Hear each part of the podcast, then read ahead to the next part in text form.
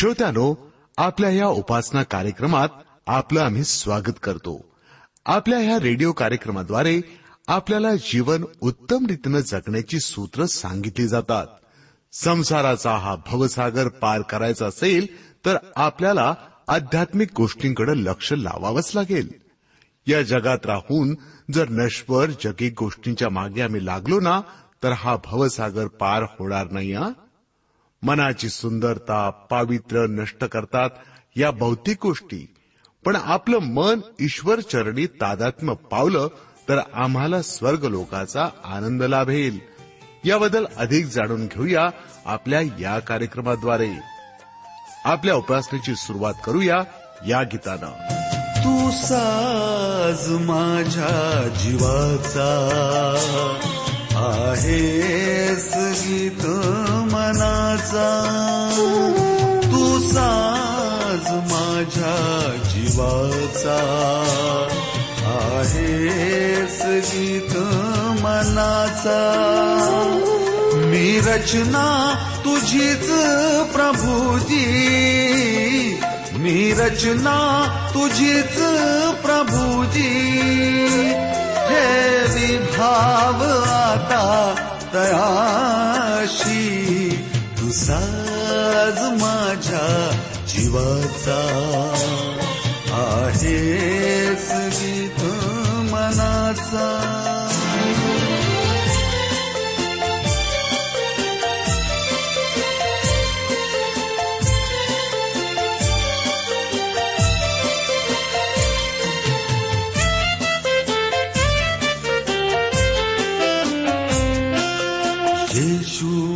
प्रिय प्रीती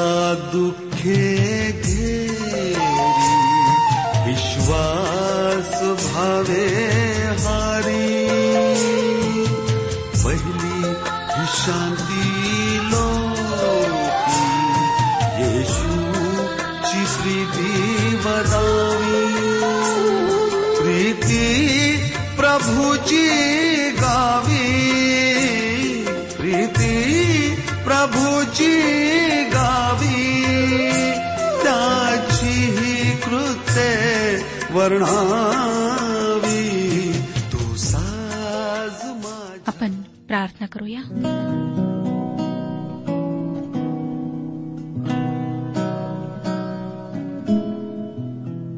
आमच्या सर्वसमर्थ परमेश्वर पित्या ह्या सुंदर वेळेबद्दल आम्ही तुझे आभारी आहोत. आतापर्यंत तू आम्हाला सांभाळलंस आमच्या सर्व गरजा पुरवल्यास ही तुझी महान दया आहे. खरोखर प्रभू तुझं प्रेम तुझी कृपा तुझी दया आमच्यावर विपुल झालेली आहे. आम्ही तुच्छ आहोत. तुला विसरतो तुझ्यापासून दूर जातो. अनेक चुका करतो. तुझ्या आज्ञा आम्ही तोडतो. तुझ्या वचनाप्रमाणे आम्ही चालत नाही. तरी सुद्धा प्रभू तू इतका करुणामय आहेस की तू आम्हाला शिक्षा न करता पुन्हा प्रेमाने जवळ घेतो. आमची तू मदत कर की आम्ही आमच्या जीवनामध्ये सावधान असावे. तुझ्या वचनाप्रमाणे चालण्याचा आम्ही प्रयत्न करावा. पवित्र बाबा आम्हाला स्वतःवर नियंत्रण ठेवण्याकरिता तू शिकेव. आम्हाला शक्ती पुरेव सहाय्य पुरेव. आजच्या वचनाच्याद्वारे आमच्याशी बोल. जे आजारी आहेत त्यांना स्पर्श कर. त्यांना तू उभे राहण्याकरिता शक्ती दे. त्यांनी उठून तुझं गौरव करावं तुझी साक्ष द्यावी असं तू होऊ दे. ही वेळ आम्ही तुझ्या पवित्र हातात देत आहोत प्रभू. तूच आमचा शिक्षक हो मार्गदर्शक हो. प्रभू यशू ख्रिस्ताच्या गोड आणि पवित्र नावात ही प्रार्थना मागितली आहे. म्हणून तो ऐक. आमेन. श्रोतानो ह्या दिवसांमध्ये आम्ही जुन्या करारातील एझरा या पुस्तकाचे अध्ययन करीत आहोत. दोन अध्याय आम्ही संपवलेले आहेत. आज तिसऱ्या अध्यायाची सुरुवात आम्ही करणार आहोत. श्रोत्यानो तिसऱ्या आणि चौथ्या अध्यायामध्ये आम्ही पाहतो की मंदिराच्या बांधकामाला सुरुवात झाली. परंतु त्यामध्ये अडखळ निर्माण झाल्याने ते थांबवल्या गेले. जरू बाबेलाच्या नेतृत्वाखाली बंदिवासातून फक्त पन्नास हजार लोक परत आले. त्यानंतर एज्राच्या नेतृत्वाखाली फक्त दोन हजार लोक परत आले. त्यांच्याबरोबर आणखीन काही लोक आले म्हणजे आता एकूण लोकसंख्या साठ हजार इतकी झाली. तरीही या काळात लाखो इस्रायली लोक बाबिलोनात व आसपासच्या भागात राहिले. ते एरुश्लेमास परतले नाहीत. तिसरा अध्याय पहिलं वचन सांगतं इस्रायल लोक आपापल्या नगरामध्ये राहू लागल्यावर सातवा महिना सुरू झाला तेव्हा लोक एकचित्त होऊन एरुश्लेमेत जमा झाले.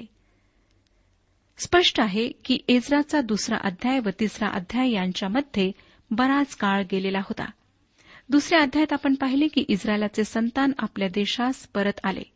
मंदिराची पुन्हा बांधणी करण्यासाठी व देश पुन्हा सुरळीत करण्यासाठी त्यांनी आपल्यासोबत विपुल द्रव्य आणले. त्यानंतरच्या काळात त्यांनी स्वतःसाठी घरे बांधली. हग्गाईच्या पुस्तकात आपल्याला वाचायला मिळते की या लोकांनी मंदिराकडे दुर्लक्ष करून स्वतःची घरे बांधली म्हणून हग्गाई त्यांच्यावर रागावला. हा मध्यंतरीचा काळ काही आठवडे किंवा महिने किंवा जास्तीत जास्त दोन वर्षांचा काळ असावा. दुसरं वचन त्यासमयी येशुवा बिन योसा दाक व त्याचे बांधव जे याजक आणि जरुबाबेल बिन शलतियेल व त्याचे बांधव यांनी उभे राहून देवाचा माणूस मोशे याच्या नियमशास्त्रात लिहिल्याप्रमाणे होमार्पणे करण्यासाठी इस्रायलांच्या देवाची वेदी बांधिली. या लोकांनी एक चित्तवेधक गोष्ट केली. ती म्हणजे त्यांनी देवाचे वचन नियमशास्त्र वाचले व त्यात काय लिहिले आहे ते शोधले. त्यांनी जेव्हा ते वाचले तेव्हा त्यांच्यात काहीही वाद निर्माण झाला नाही की मतभेद निर्माण झाले नाही. ते केवळ आपल्या देशाकडेच परत आले नाहीत तर ते मोशेद्वारे देवाने दिलेल्या नियमशास्त्राकडेही परत आले. पवित्र शास्त्राचा अधिकार त्यांना मान्य होता म्हणून त्यांच्या निर्णयामध्ये व्यक्तींची मते किंवा कल्पना ढवळाढवळ करू शकली नाहीत. श्रोत्यानो या ठिकाणी आम्हाला शिकण्यासारखी एक गोष्ट आहे. लोक काय म्हणतात किंवा त्यांना काय वाटते हे महत्त्वाचे नसते. पवित्र शास्त्र आम्हासाठी परिपूर्ण आहे व मंडळीच्या इतिहासातल्या एखाद्या विशिष्ट काळात जे देवाशी निष्ठा बाळगतात त्यांच्या मार्गदर्शनासाठी लागणाऱ्या सर्व सूचना देवाच्या वचनामध्ये आहेत. म्हणूनच मानसशास्त्र पद्धती व लैंगिक प्रश्न याविषयी मी बोलत नाही. मी देवाचे वचन गाजवते व शिकवते. आम्ही देवाच्या संपूर्ण वचनाकडे म्हणजे संपूर्ण पवित्र शास्त्राकडे लक्ष दिले पाहिजे. त्यातील एक किंवा दोन परिचित उतारे यांच्याकडेच लक्ष देता कामा नये. मी या परिचित उतार्यांबद्दल देवाचे आभार मानते. परंतु हे उतारे फारच वापरण्यात आले आहेत व त्यांच्यामुळे दुसऱ्या उतारांकडे दुर्लक्ष करण्यात आले आहे. श्रोत्यानो जर देवाचे वचन आम्हाला पूर्ण माहीत असेल तर सुखी जीवनाची गुरुकिल्ली किंवा असल्या प्रकारची पुस्तके वाचायची आम्हाला गरज नाही. देवाच्या वचनामध्ये आमच्या प्रश्नांची उत्तरे आहेत. परंतु आमची समस्या ही आहे की आम्ही मानसशास्त्रज्ञानांकडे जातो डॉक्टर्सकडे जातो इतर सेवकांकडे मित्रांकडे जातो किंवा पुस्तकांमध्ये उत्तरे शोधतो.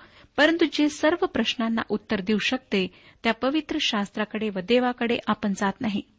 समजा तुमच्या कार्यालयातल्या सर्वात मोठ्या अधिकाऱ्याने तुम्हाला मित्र म्हणून आपल्या घरी गप्पा मारायला व जेवायला बोलावले तुमच्या समस्यांविषयी तुम्हाला मदत करण्याचे आश्वासन दिले तर तुम्ही त्याच्याकडे न जाता कार्यालयातल्या शिपायाकडे जाल काय? श्रोतानं पवित्र शास्त्राकडे न वळता बाकीच्या इतर सर्व ठिकाणी उत्तर शोधणे असेच आहे. मला वाटतं इतर कोणावरही आपल्या समस्यांसाठी विश्वास ठेवण्याऐवजी देवावर व त्याच्या वचनावर विश्वास ठेवणे अधिक चांगले व फायदेशीर आहे. तिसरं वचन पुढे सांगतं त्यांनी वेदीची स्थापना पूर्वस्थानी केली कारण त्यांना आजूबाजूच्या राष्ट्रांची दहशत पडली होती. तिच्यावर परमेश्वराप्रित्यर्थ होमार्पणे अर्थात नित्य सांज सकाळची होमार्पणे ते करू लागले. होमार्पणासाठी त्यांनी वेदी बांधली. आपण आधीच पाहिले की ही वेदी येशू ख्रिस्ताच्या वधस्तंभाचे प्रतीक आहे व त्या वेदीवर जी होमार्पणे अर्पण्यात आली ती त्याच्या आमच्यासाठीच्या समर्पणाचे व त्याच्या व्यक्तिमत्वाचे प्रतीक आहेत. ख्रिस्त निर्दोष असा देवाला अर्पिला गेला. पाप्यांऐवजी तो मरण पावला. या यहुदी लोकांनी त्या वेदीवर अर्पणे अर्पून काय केले श्रोत्यानो?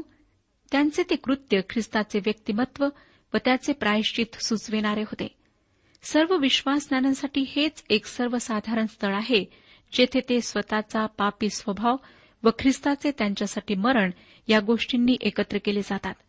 प्रत्येक विश्वासणाऱ्याला हे समजले पाहिजे की ज्यांनी ख्रिस्तावर तारणारा म्हणून विश्वास ठेवला आहे व पवित्र आत्म्याद्वारे ज्यांचा बाप्तिस्मा झाला आहे व विश्वासणाऱ्यांच्या समूहात म्हणजे मंडळीत ते एक झाले आहेत ते भाऊ भाऊ आहेत ज्याच्याबरोबर मला सहभागिता करता येते तो माझा भाऊ आहे. श्रोत्यानो विश्वासणाऱ्यांची सहभागिता त्यांचा रंग त्यांची आर्थिक स्थिती त्यांचे सामाजिक स्थान यावर अवलंबून नसते. तसेच ही सहभागिता कोणी कोणत्या मिशनचा आहे किंवा कोणत्या स्थानी राहणार आहे यावरही अवलंबून नाही. या भेदामुळे कोणताही फरक पडत नाही. एखादी व्यक्ती विश्वासणारी आहे की नाही ही गोष्ट महत्वाची आहे. जर एखादी बहीण देवाची कन्या असेल तर तिची व माझी सहभागिता होऊ शकते. ही एक सुंदर गोष्ट आहे. हे लोक जे बंदिवासातून परत आले त्यांच्यात अतिशय सुरेख ऐक्य दिसून येते. मला वाटतं देवाच्या लेकरांमध्ये असेच ऐक्य असायला हवे. स्तोत्रकर्त्याने स्तोत्रसहिता एकशे तेहतीस आणि पहिल्या वचनात म्हटले पहा बंधूंनी एकाने एकत्र राहणे किती चांगले व मनोहर आहे.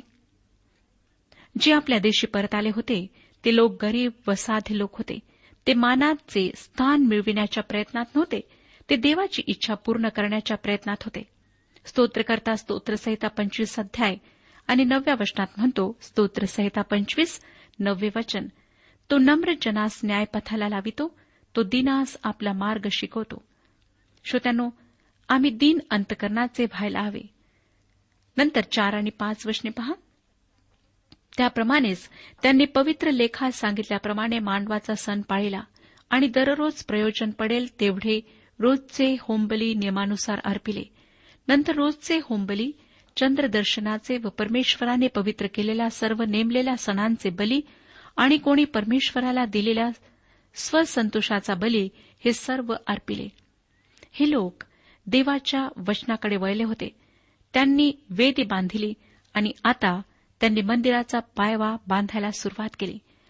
पुढे आठ ते दहा वचने सांगतात एरुश्लेमेतील देवाच्या मंदिराप्रत आल्यावर दुसऱ्या वर्षाच्या दुसऱ्या महिन्यात जरुबाबेल बिन शल्तियेल येशुआ बिन योसादाक व त्यांचे इतर बांधव जे याजक व लेवी होते त्यांनी आणि जे बंदिवासातून एरुश्लेमेस आले होते त्या सर्वांनी कामास आरंभ केला.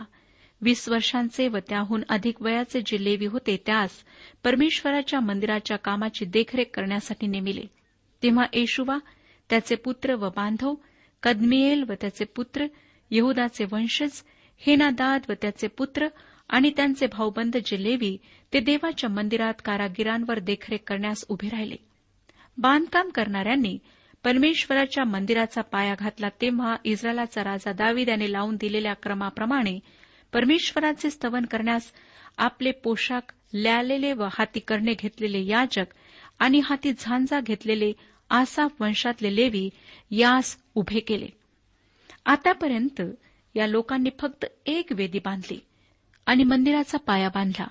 परंतु त्याविषयी त्यांना इतका उत्साह व आनंद वाटू लागला की जणू काही मंदिरच बांधून पूर्ण झाले. त्यांचे वर्तन फार उत्साहाचे होते. त्या मंदिराच्या समर्पणाची उपासना सभा स्तुती समय आणि स्तुतीगीते ही सर्व त्यांनी ताबडतोब अंमलात आणली.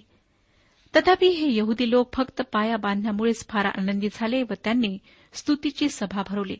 अकरावं वचन पुढे आम्हाला सांगतं परमेश्वर चांगला आहे व इस्रायलावर त्याची दया सनातन आहे असे गाऊन त्यांनी परमेश्वराची स्तुती व धन्यवाद आळीपाळीने केला. ते परमेश्वराचे स्तवन करू लागले. तेव्हा परमेश्वराच्या मंदिराचा पाया घालीत आहेत हे जाणून सर्व लोकांनी उच्च स्वराने जय जयकार केला. श्रोत्यानो या लोकांचा आनंद फार मोठा होता. त्याचे कारण आपण समजू शकतो. सत्तर वर्षाच्या कठीण बंदिवासाच्या काळानंतर पहिल्यांदाच ते अशा प्रकारचे धार्मिक स्वातंत्र्य अनुभवत होते. आपल्या पापांवर पुन्हा एकवार परमेश्वराने पांघरून घातले त्यानेच मोठ्या कृपेने त्या बंदिवासातून आम्हाला बाहेर काढले व त्याच्या मंदिराची पुन्हा बांधणी करण्यासाठी एरुश्लेमेस आणले याचा त्यांना निश्चितच गगना इतका आनंद झाला. त्यांचे अंतकरण परमेश्वराविषयीच्या कृतज्ञतेने भरून गेले असावे. व अशा वेळेस उत्स्फूर्तपणे देवाचे गौरव करणे हीच गोष्ट ते करीत होते. कधीकधी आपण परमेश्वराचा चांगुलपणा विसरतो आणि फक्त एखादी संकटच आम्हाला त्याच्या चांगुलपणाची आठवण करू देऊ शकते. या लोकांविषयी देवाचा चांगुलपणा नेहमीच होता परंतु त्यांनीच त्याच्या विरुद्ध हट्टीपणा केला होता. आता ते देवाची स्तुती मोठ्या आनंदाने करीत आहेत. परंतु श्रोत्यानो काही लोक इतके कठीण हृदयाचे असतात की कठीण प्रसंगातून निभावल्यानंतरही त्यांचे ओठ देवाची स्तुती करू शकत नाहीत. त्या प्रसंगातून निभावण्याचे श्रेय ते एकतर स्वतःकडे घेतात किंवा स्वतःचे सुदैव समजतात. या लोकांनी त्यांना मिळालेल्या या मंदिराची बांधणी करण्याच्या आशीर्वादाचे श्रेय परमेश्वराला दिले. पुढे बारा आणि तेरा वशने पहा काय सांगतात. तेव्हा बरेच याजक लेवी आणि पितृकुळाचे प्रमुख अशा ज्या वृद्ध लोकांनी पूर्वीचे मंदिर पाहिले होते त्यांनी आपल्या डोळ्यांनी या मंदिराचा पाया घातलेला पाहिला. तेव्हा त्यास रडे कोसळले व त्यातले पुष्कळ हर्षभराने जयघोष करू लागले. जयघोषाचा नाद व लोकांच्या रडण्याचा नाद यातील भेद लोकास कळेना कारण लोक उच्च स्वराने जय जयकार करीत होते व त्यांचा शब्द दूरवर ऐकू जात होता. या मंदिराच्या समर्पणाच्या उपासनेच्या सभेमध्ये दोन प्रकारचे समूह उपस्थित होते. त्यांच्यापैकी जो तरुणांचा समूह होता त्यांनी शल्मुनाचे मंदिर कधीही पाहिले नव्हते. हे मंदिर बांधणे त्यांच्यासाठी एक नवीन गोष्ट होती. त्यांच्या तारुण्याच्या सर्व उत्साहामध्ये ते देवाचे गौरव करीत होते आणि परमेश्वराने त्यांना आशीर्वाद दिला. दुसरा समूह वृद्धांचा होता. ते अधिक गंभीर होते. त्यांना या प्रसंगी शल्मोनाचे मंदिर व त्याचे सौंदर्य आठवले. मला खात्री आहे की त्यांच्यापैकी काही जण नक्कीच असे म्हणाले असतील की हे मंदिर शल्मोनाच्या मंदिराच्या तुलनेत काहीच नाही या तरुणांनी ते मंदिर पाहायला हवे होते. त्यांचे असे म्हणणे या समूहाला उत्तेजन देणारे नसले तरी ते सत्य होते. त्या ठिकाणी देवाला या वृद्ध माणसांच्या बोलण्याने निर्माण होणारी निराशा दूर करावी लागली. या गोष्टीचा परिणाम असा झाला की हाग्य संदिष्टाने त्यांना सांगितले प्रभू म्हणतो काम चालू ठेवा बांधकाम करा देव तुमच्याबरोबर आहे. शेवटच्या काळात तो शल्मुनाच्या सुंदर मंदिरामध्ये नव्हता त्यातून देवाचे गौरव निघून गेले होते. परंतु आता देव तुमच्यासह आहे. बांधकाम चालू ठेवा. श्रोत्यानो हागयाचे हे शब्द या लोकांना प्रोत्साहन देणारे होते. बऱ्याचदा आमच्या आजूबाजूचे लोक विशेष म्हणजे वृद्ध लोक देवाच्या सेवेविषयीच्या तरुणांच्या उत्साहावर पाणी घालण्याचा प्रयत्न करतात. परंतु जर तरुणांना ही खात्री असली की त्यांच्या सेवा कार्यात देव त्यांच्यासह आहे तर त्यांचा उत्साह मावळणार नाही. श्रोत्यानं तुमच्यापैकी जर कोणी देवाच्या सेवेत सामील असेल तर लोक काय म्हणतात त्याकडे लक्ष देऊ नका. तुमची सेवा देवाच्या इच्छेनुसार आहे तर तो नक्कीच ती आशीर्वादित करेल व पूर्णतेकडे नेईल. आता आपण पुढच्या अध्याकडे वळत आहोत. श्रोत्यानो या लोकांनी उत्साहाने बांधकामास सुरुवात केली. हे मंदिर बांधण्यात देवाची कृपा आहे याबद्दल त्यांनी देवाची उपकार स्तुती केली. परंतु त्यांना आता या कामात विरोध होऊ लागला. हा विरोध अंतर्गत नव्हता. तो बाहेरच्या लोकांकडून होता.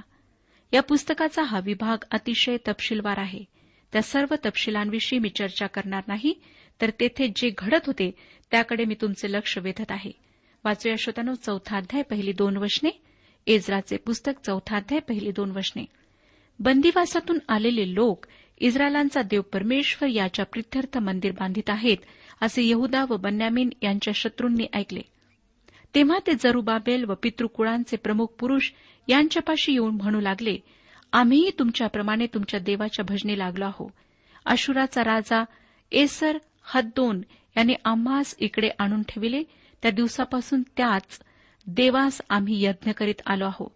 यास तो तुमच्याबरोबर आम्हासही मंदिर बांधू द्या. श्रोत्यानो खरे तर फक्त यहुदा व बन्यामीन या दोन वंशातलेच लोक फक्त माघारे आले नव्हते तर सर्व बारा वंश माघारे आले होते. ते या दोन वंशाच्या लोकांना सांगत आहेत की ते त्यांच्या वचनदत्त देशाकडे परत वळले. एसर हद्दोन या अश्वरी राज्याच्या कारकिर्दीमध्ये ते परत माघारे आले. आपल्याला आठवतच असेल की अश्वरी राजाने या उत्तरेकडच्या कुळांना बंदिवान करून नेले होते. त्यापैकी काही लोक युक्ती करून या देशात परत आले होते व ते शोमरोन्यांमध्ये मिसळले होते. म्हणून जे बाबिलोनाहून परत आले त्यांच्यामध्ये मिसळण्याची त्यांची इच्छा होती. देवाचे मंदिर पुन्हा बांधले जाण्याच्या कामामध्ये शत्रूने प्रथम मैत्रीचा हात दाखवून अडखण आणण्याचा प्रयत्न केला. श्रोत्यानो लक्षात ठेवा की सैतान अतिशय धूर्त आहे. आज आमच्या मंडळांमध्ये तो पुरोगामी मतांद्वारे कार्य करीत आहे. पुरोगामी मताचे लोक मानवतावादी असतात. ते येशूला देवाचा पुत्र तारणाचा एकच मार्ग समजत नाहीत. देवाकडे पोहोचण्याचे येशूशिवाय इतर अनेक मार्ग आहेत असे ते सांगतात. ख्रिस्ताच्या कुमारी मातेपासूनच्या जन्मावर ते विश्वास ठेवत नाहीत व पवित्र शास्त्राला ते ईश्वर प्रेरित वचन मानित नाहीत.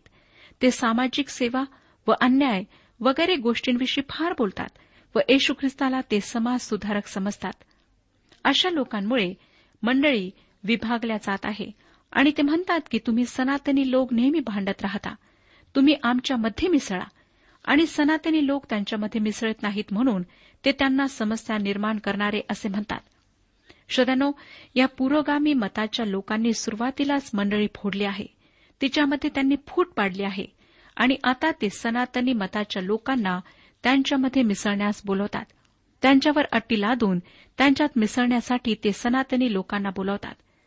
या ठिकाणी यहुदा व बन्यामीन या वंशाचे शत्रू म्हणाले आम्ही या ठिकाणी आधीपासून देवाची उपासना करीत आलो आहोत. तुम्ही आताच आला आहात. आम्हाला तुमच्या सामील होऊ द्या. आपण सर्व एकत्र मिळून उपासना करू. श्रोत्यानो वरवर पाहता ही सूचना चांगली वाटते परंतु हे लोक प्रामाणिक नव्हते. हे आपल्याला लवकरच दिसेल. तिसरं वचन सांगतं पण जरुबाबेल येशुवा व इस्रायलच्या पितृकुळांचे इतर प्रमुख त्यास म्हणाले आमच्या देवासाठी मंदिर बांधण्याच्या बाबतीत आमच्याशी तुम्हास काही कर्तव्य नाही. तर पारसाचा राजा कोरेश याच्या आज्ञेप्रमाणे आम्हीच एकत्र होऊन इस्रायलांचा देव परमेश्वर याचे मंदिर बांधणार. इस्रायलचे वडील लोक या ठिकाणी काहीसे विक्षिप्तपणे वागत आहेत असे वाटते. त्यांनी या शत्रूंशी मैत्री करणे साफ नाकारले.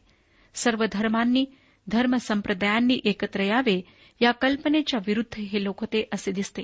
त्यांचे वागणे उद्धट वाटते. परंतु खरी गोष्ट ही आहे की त्यांचे तसे वागणे योग्य होते. आमचे वागणे व आमचे निर्णय योग्य असणे महत्त्वाचे असते. बऱ्याचदा श्रोत्यानो आम्ही देवाच्या वचनानुसार चालत असताना लोक आम्हाला नाव ठेवतात मूर्खात आमची गणना करतात त्यांचे ऐकले नाही म्हणून आम्हाला उद्धट ठरवतात. परंतु अशा गोष्टींकडे लक्ष देण्याऐवजी आमचे वर्तन देवाला संतोष देणारे आहे की नाही हे पाहणे जास्त महत्त्वाचे असते. देवाचे वचन देवाच्या मुलांसाठी सर्वात जास्त महत्त्वाचे आहे. या ठिकाणी या यहुदांच्या वडिलांनी या शत्रूंना आपल्यात मिसळू दिले नाही. ही सेवा परमेश्वराने केवळ त्यांच्यावर सोपवली होती व त्यांनीच ती पार पाडायला हवी असा त्यांचा ठाम विश्वास होता. चौथा आणि पाचवं वचन सांगतं तेव्हा त्या देशाचे लोक यहुद्यांचे हात कमजोर करून त्यास मंदिर बांधण्याच्या कामी अडथळा करू लागले. त्यांचा संकल्प व्यर्थ जावा म्हणून त्याच्याशी विरोध करण्यासाठी त्यांनी पैसे देऊन वकील ठेविले. पारसाचा राजा कोरेश याच्या सर्व कारकिर्दीत व पारसाचा राजा दार्यावेश याच्या कारकिर्दीपर्यंत हे असे चालले होते. श्रोत्यांनो या लोकांना यहुद्यांनी त्यांच्या कामात ढवळाढवळ करू दिली नाही आणि म्हणून या लोकांचे खरे रूप प्रगट झाले. ते त्यांच्याकडे मित्र म्हणून जरी आले होते तरी ते मुळात त्यांचे शत्रू होते. त्यांची सूचना अमान्य झाल्याबरोबर त्यांनी यहुद्यांना त्रास द्यायला सुरुवात केली आणि त्यांच्या या त्रास देण्याच्या पद्धतीवरून ते खऱ्या देवाची उपासना करणारे नक्कीच नव्हते हे दिसून येते. पुढे सातवं वचन पहा. अर्थशस्त्र याच्या कारकिर्दीत बिश्लाम मिर्थदाथ ताबेल व त्यांचे वरकड स्नेही यांनी या पारसाच्या राजास पत्र लिहून पाठविले. हे पत्र आरामी लिपीत व आरामी भाषेत लिहिले होते. त्यांनी या अवशिष्ट लोकांवर जे मंदिर बांधण्यासाठी इरुश्लेमेस आले होते त्यांच्यावर दोषारोप करणारे पत्र पर्शियाच्या राजाला लिहिण्याचे ठरवले. या पत्राची एक प्रत आपण आता वाचूया. अकरा ते सोळा वचने सांगतात अर्थशास्त्र राजास त्यांनी पत्र पाठविले त्याची नकल ही.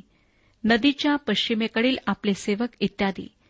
महाराजांना कळावे की जे यहुदी आपणाकडून निघून आले ते आमच्याकडे एरुश्लेमेस येऊन पोहोचले. त्यांनी ते बंडखोर व दुष्ट नगर बांधण्यास सुरुवात केली आहे. त्यांनी त्याचे कोट बांधून पुरे केले आहेत व पायाची दुरुस्ती होऊन चुकली आहे. महाराजास हे विदित व्हावे की ते शहर बांधण्यात आले व त्याचा कोट बांधून झाला तर ते लोक खंडणी कर व जकात द्यावयाचे नाहीत. एकंदरीत महाराजाचा मोठा तोटा होईल. आम्ही तर दरबाराचे मीठ खात आहोत व महाराजांची अशी अप्रतिष्ठा झालेली पाहणे आम्हाला शोभत नाही म्हणून आम्ही पत्र पाठवून महाराजास हे कळवित आहोत आपल्या वाडवडिलांच्या बखरी आपण शोधून पाहाल तर त्यावरून आपणाला कळून येईल की हे शहर बंडखोर असून राजा स्वराष्ट्रास उपद्रव करणारे आहे. प्राचीन काळापासून यात राजद्रोह माजत आला आहे व यामुळेच हे शहर उद्ध्वस्त केले होते. आम्ही महाराजास हे निक्षून सांगतो की हे नगर बांधण्यात आले व याचे कोट बांधून तयार झाले तर महानदाच्या पश्चिमेकडे आपला काहीच मुलूक राहावयाचा नाही. श्रोत्यांनो देवाच्या सेवेमध्ये अडखण आणणे हे सैतानाचे काम असते. सैतान विविध प्रकारे त्या सेवेत अडखण आणण्याचा प्रयत्न करतो. सर्वप्रथम या लोकांनी अवशिष्ट लोकांशी मैत्री करण्याचे ढोंग केले. मला वाटते जर भोळेपणाने या अवशिष्ट लोकांनी त्यांची मैत्री स्वीकारली असती तर काहीतरी युक्ती करून त्यांनी या अवशिष्ट लोकांना त्यांच्या ध्येयापासून परावृत्त केले असते. आता ते तसे करू शकले नाहीत म्हणून त्यांनी आपले खरे स्वरूप प्रकट केले आणि उघड उघड विरोध सुरू केला. देवाच्या सेवेमध्ये तांत्रिक प्रशासकीय अडखळणे आणणे हा सैतानाचा आणखीन एक मार्ग असतो. आणि आता या लोकांनी राजाच्या दरबारातूनच मंदिराच्या बांधकामाला विरोध होईल अशी हालचाल केली. सुरुवातीला त्यांनी दरबारातल्या काही भ्रष्ट मंत्र्यांना पैसे देऊन आपल्या बाजूचे करून घेतले. परंतु मला वाटते की या मंत्र्यांपेक्षा यहुदी लोकांचे राज दरबारातले वजन जास्त असावे म्हणून हे बांधकाम स्थगित करण्यात या मंत्र्यांना फार यश आले नाही. मग या लोकांनी थेट राजापर्यंत मजल मारली. या बांधकामाविषयी एक सबळ कारण राजासमोर मांडले व अवशिष्ट लोकांवर दोषारोप ठेवून त्यांचे काम स्थगित करण्याचे प्रयत्न चालवले. श्रोत्यानो आज सुद्धा सैतान अशा प्रकारे आमच्या सेवेमध्ये बाधा उत्पन्न करतो. परंतु आम्हाला निराश होण्याचे कारण नाही हिंमत सोडायची नाही. परमेश्वर आपला सर्वांस आशीर्वाद देऊ. आजच्या उपासना कार्यक्रमात परमेश्वराच्या जिवंत वचनातून मार्गदर्शन आपण ऐकलं. आजच्या या वचनातून आपणास काही आशीर्वाद मिळाला असेल यात काही शंका नाही. सुदैव हो, जीवनविषयक काही शंका असल्यास किंवा काही प्रश्न असल्यास किंवा काही प्रार्थना निवेदन असल्यास पत्राद्वारे आम्हाच अवश्य कळवा. आम्हाला अगदी आनंदच होईल. पत्र व्यवहारासाठी आमचा पत्ता लिहून घ्यावा. कार्यक्रम उपासना पोस्ट बॉक्स क्रमांक एक शून्य दोन बेजनबाग नागपूर पिनकोड क्रमांक चार चार शून्य शून्य शून्य चार. आमचा ईमेल अॅड्रेस आहे Marathi T T B at radio eight eight two dot com. Email address पुन्हा एकदा ऐका Marathi T T B at radio eight eight two dot com. बरं तर आता इथंच थांबूया कारण आपल्या कार्यक्रमाची वेळही संपत आलेली आहे. पुन्हा आपली भेट आपल्या पुढल्या कार्यक्रमात तोपर्यंत नमस्कार.